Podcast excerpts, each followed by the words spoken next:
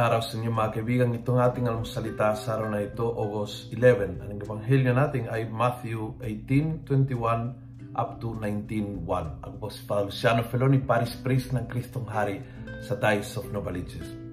Sabi ng ebanghelyo, then Peter asked him, Lord, how many times must I forgive offenses of my brother or sister? Seven times?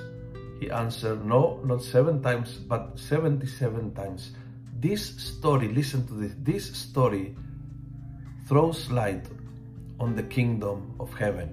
And then he goes to tell the story ng uh, lalaki na pinatawad ng hari tapos lumabas siya at hindi niya pinatawad yung kapwang alipin.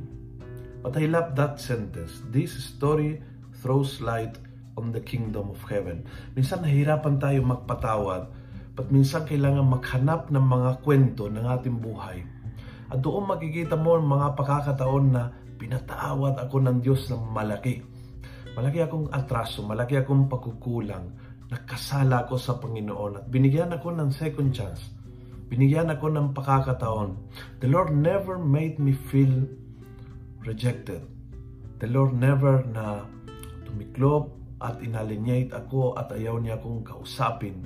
The Lord never made me feel a useless piece of trash And kapag nakita mo ang ugali ng Panginoon para sa iyo, lalo-lalo para sa iyong sariling makasalanan kapag ikaw ay nakakasala, nagkukulang, at naramdaman mo kung gaano kapait ang Diyos, in spite of everything, then that story throws light into the kingdom.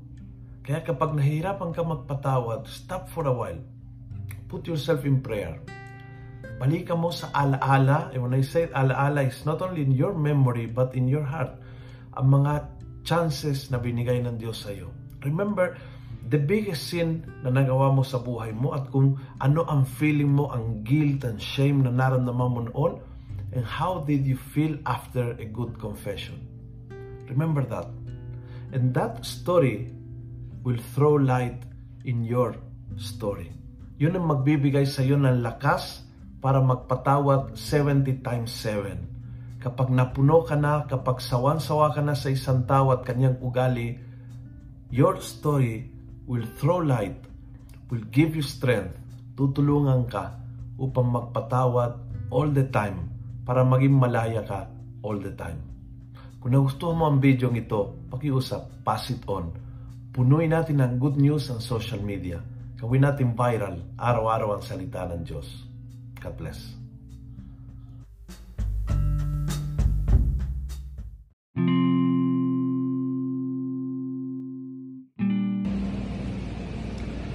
Ay magandang araw mga kaibigan. As always po pag may pinsala sa ating uh, ang ating paraan ng pasalamat na tayo ay ligtas ay tumulong.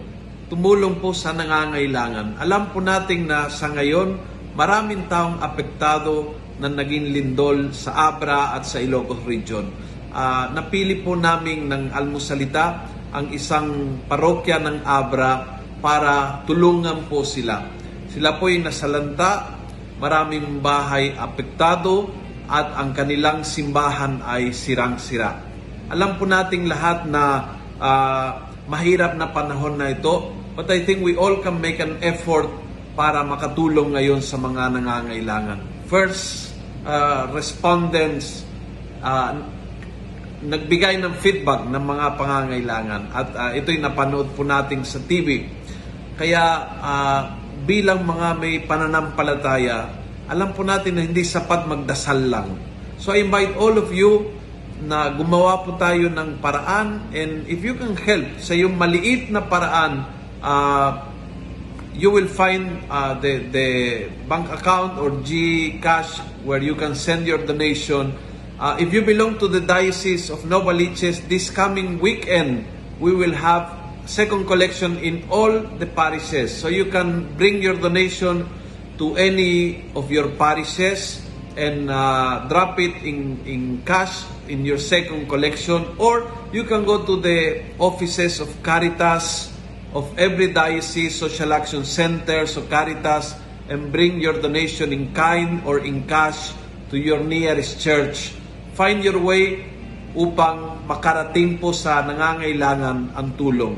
This is our time to give thanks na tayo ay ligtas and to do it by helping those who need us most. God bless.